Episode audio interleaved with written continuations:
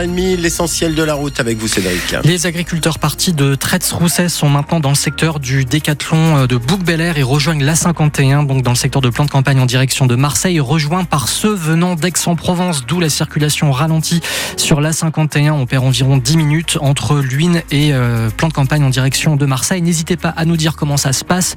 Logiquement, il y a plusieurs files d'ouvertes et euh, une ou deux de fermées. Donc n'hésitez pas à nous dire lesquelles au 04 42 38 08 08. Les agriculteurs sont en train de rejoindre le Mucem où ils vont rester jusqu'à 10h avant ensuite de euh, parcourir les rues de Marseille jusqu'à la préfecture. Pour les taxis, il y en a certains qui bloquent l'accès à l'aéroport de Marignane. On perd 10 minutes environ.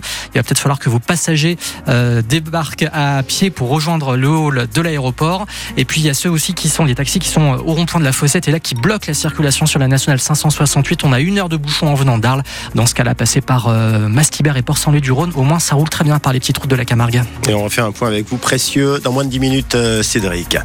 L'essentiel de l'info, euh, Émilie Briffaut, une cinquantaine de tracteurs, nous le lisions à l'instant, ont pris la direction de Marseille. Et eh oui, pour cette opération escargot qui a commencé il y a une demi-heure, les agriculteurs ont quitté euh, la zone des Milles, direction plan de campagne, puis le Mucem à Marseille. On sera avec Laurent Grelet, l'un des agriculteurs, dans notre journal de 9h. Les taxis, eux aussi, veulent se faire entendre pour dire non à la nouvelle convention avec la sécurité sociale pour le transport des malades. Pas de convoi pour eux, mais des barrages filtrants. Il y en a près de l'aéroport, de la gare Saint-Charles, de la gare d'Aix-TGV ou encore au rond-point de la Fossette à Fosse-sur-Mer.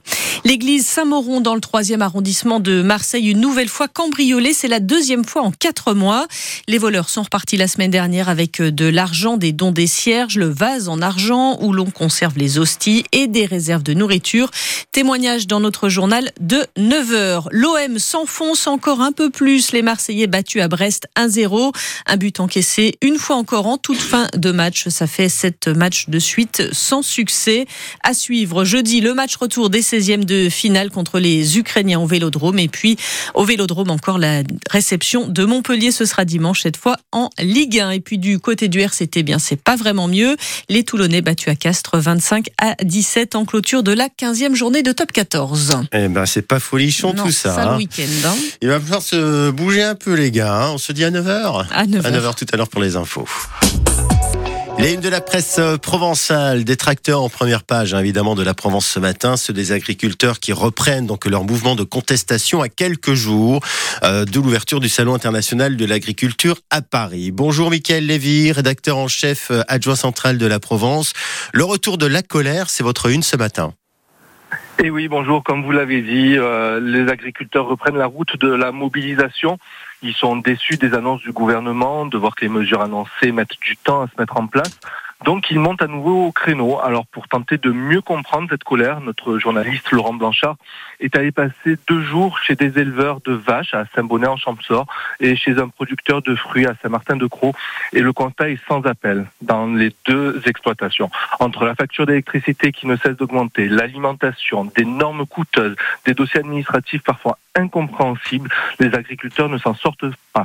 C'est bien simple. Notre métier a changé. Je suis devenu patracière, nous décrit même Aurélie dans son exploitation familiale de Saint-Martin-de-Croix. Bref, c'est un vrai sacerdoce dont certains se demandent s'il en vaut vraiment encore la peine. Car même en travaillant 14 heures par jour, les frères Alosia, dans les Alpes, qui travaillent avec leur père, parviennent tout juste à se sortir un SMIC. Bref, la colère reste intacte et c'est pas prêt de finir. Merci Michael Lévy euh, pour euh, la Provence, d'une filière euh, à l'autre dans la Marseillaise qui s'intéresse aux formations des lycées pro soumis aux besoins de la région, les lycées pro soumis au marché. Voilà, c'est la une de ce matin. Bonjour Léo Purguette, président de la Marseillaise. Ça veut dire que certaines formations sont, sont menacées? Oui, au total, 350 formations euh, sont visées euh, par ce projet euh, qui, au plan national, n'a recueilli aucune voix au Conseil supérieur de l'éducation, ni celle des parents d'élèves, ni celle des syndicats, ni même celle du MEDEF.